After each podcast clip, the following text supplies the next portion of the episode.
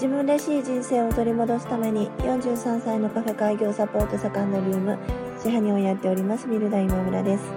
このチャンネルはカフェをやりたいという夢を25年間包み続けて私が楽しいこともへこむこともたくさんあるカフェオーナーライフをゆるゆると配信しています。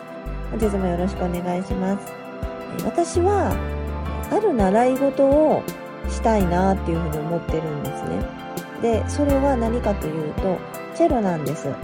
でチェロをなりた習いたいなって割と前から思っていてで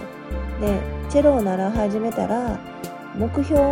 とする曲この曲が弾けるようになりたいなっていう曲もあの決まってるんです。自宅からお店に通う駅前に音楽教室があってそこでチェロも教えてレッスンもしてるんですね。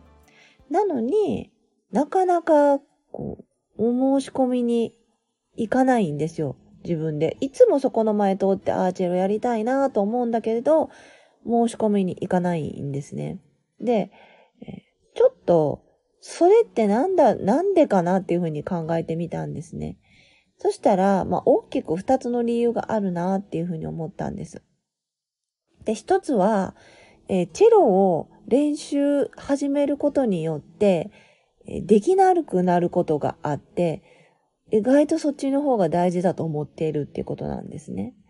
と私今お店をやっているのでどうしても休みの日っていうのが、まあ月、ミミさんやってる月曜日と通常の定休日の木曜日にあるんですけれども、まあその日にチェロのレッスンを入れると、例えばこの時期でないと見れない、えー、桜とか、まあ、もみじとか、まあ、そういう季節の光景とか、そういうのが、なんか見に行けないなっていうふうに思うと、あ、なんかそっちをやる方が優先だなと思ってしまうんですね。まあ、要はだからチェロのレッスンは後回しになっちゃってるっていうことなんです。で、もう一つは、まだいいかなと思ってる気持ちが多分あるんですね。で、今は、お店のことを、まあ、やることがすごく精一杯で、まあ、なんだかんだ言いながら多分、お店、そんなにこう、パラレルでいろんなことできないから、お店が第一位で、お店をやるために、えー、やりたいこと、まあ、うまく休むとか、そういうことが第二位で、多分そこにチェロ入ってなくって優先順位が低いんだと思うんですね。いつでもできる。今じゃなくてもいつでもできるっていうふうに思ってるから、というふうな、えー、理由があるんじゃないかなっていうふうな、まあちょっとプチ結論に達しました。まあ要は、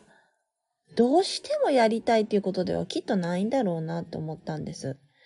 私は、え今のお店を、じゃ50歳、10年目の50歳で辞めようと思っていてて、で、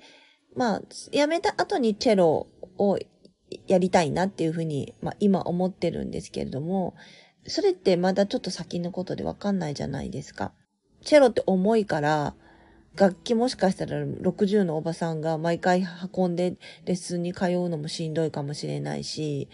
目も悪くなってきて、楽譜もうまく見れなくなるかもしれないし、もう、チェロができなく、レッスンが初心者としてできなくなるかもしれないという、なんか物理的というか体力的な理由って、どんどん増えてくるはずなのに、まあ、後回しにしてるっていうことは、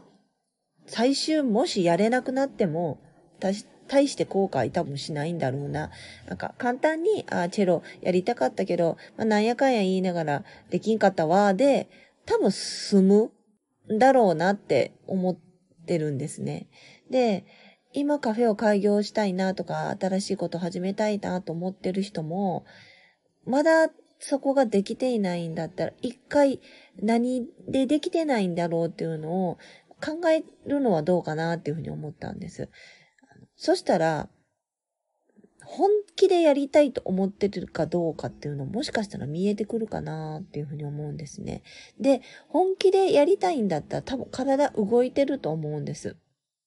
で、私、あの、先日、ちょっとある、なんかすごい、あの、インスタ映えする景色を見に行ったんですけど、もう、それを見、写真で、まあ、インスタだったかちょっとネットだったかわかんないんだけど、見た瞬間にもうどうしても見に行きたくなったんですね。で、たまたま次の次の日が木曜日だったっていうのもあるんですけど、しかも雨だったんですよ。でも、私見に行ったんですね。この時期でないと見れない景色だろうと思ったからなんですけど、本気度が高かったら、やれない理由なんか多分考えないで、体って動くのかなと思ってて、で、そこが頭でこう思ってるのにできないっていうのは、もしかしたら本気度が低いのかもしれないなって思うんですね。なんかそこの本気度にもきちんと向き合わないと、始めた後になんかこうしんどい思いをしちゃったりするかなと思うので、今まだちょっと動けてない人っていうのは、動けてないな、自分ダメだなとかいうふうに思わないで、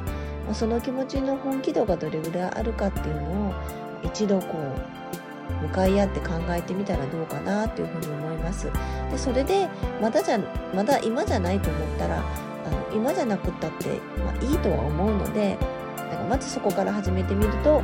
えー、自分の夢に一歩近づくという行為に回る道でもなっていくのかなっていうふうに思いました。今日も聞いていただきましてありがとうございました。セカンドルームでした。